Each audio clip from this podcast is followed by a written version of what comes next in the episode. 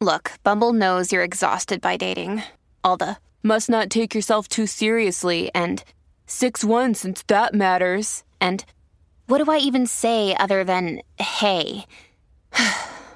Well, that's why they're introducing an all-new Bumble, with exciting features to make compatibility easier, starting the chat better, and dating safer. They've changed, so you don't have to. Download the new Bumble now. Good Risings. I'm Liz Earnshaw, and this is Hash It Out. This week, we have been listening to questions related to domestic abuse, and that is because this month is Domestic Violence Awareness Month. It is so important for us to all be aware of recognizing the signs of abuse so that we can make sure we are not abusing and so that we can make sure that we keep ourselves safe from abuse. Today, I want to leave us with a note on abuse. As we have discussed, many of us are in relationships that are unsatisfying, frustrating, sad, distanced, or highly conflictual. However, if these feelings are accompanied by fear, that is a sign that you are in an abusive relationship. If you find yourself afraid to speak up, ask for what you need, or do what you need to do because you are worried you will be harmed, then you're likely being controlled through fear. If you're undergoing physical, psychological, emotional, financial, or sexual abuse, before utilizing other relationship tools, I think it's really important that you talk to a therapist trained in supporting people experiencing domestic abuse. If you do not have the means to see a therapist, so many therapists are willing to work with people pro bono or on a sliding scale. So just start reaching out to people that you find online.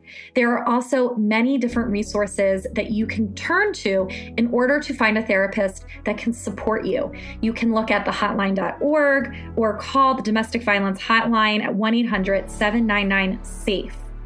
A specialist can help you to better understand how your abuser might respond to your attempts to change and assist you in creating a plan to stay safe.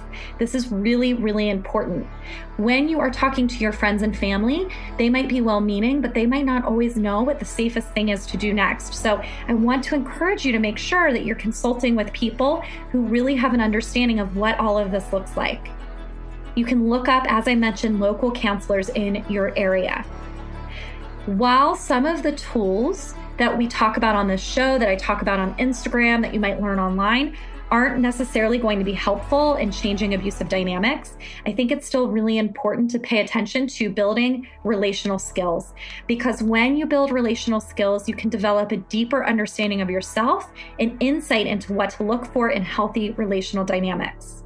And also, the more that you learn about healthy relationships, the more you can feel validated that what you're experiencing is wrong, because you'll know what is healthy and what is right. So many people who have experienced abuse doubt their own perception of abusive dynamics, which unfortunately keeps the cycle going. And if you've been listening this week and you're worried that you are the abuser in a relationship, that acknowledgement is a really important first step.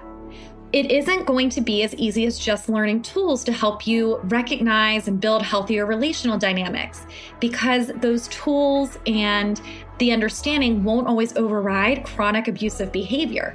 Those who abuse often have their own history of being abused or witnessing abuse or experiencing trauma or struggling to find coping mechanisms for challenging mental health issues.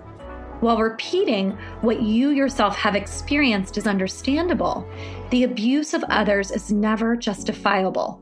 It will take deep healing work and personal accountability for you to become safe for your partner.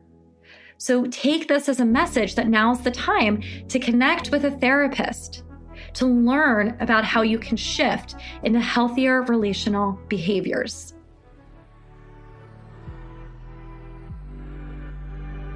I'm Liz Earnshaw, the author of I Want This to Work, and you can find me on Instagram at Liz Listens.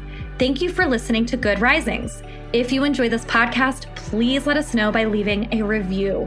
We love hearing from you. Until next time, love on your loved ones, and when that gets hard, tune in to me to hash it out. Good Risings is presented by Cavalry Audio.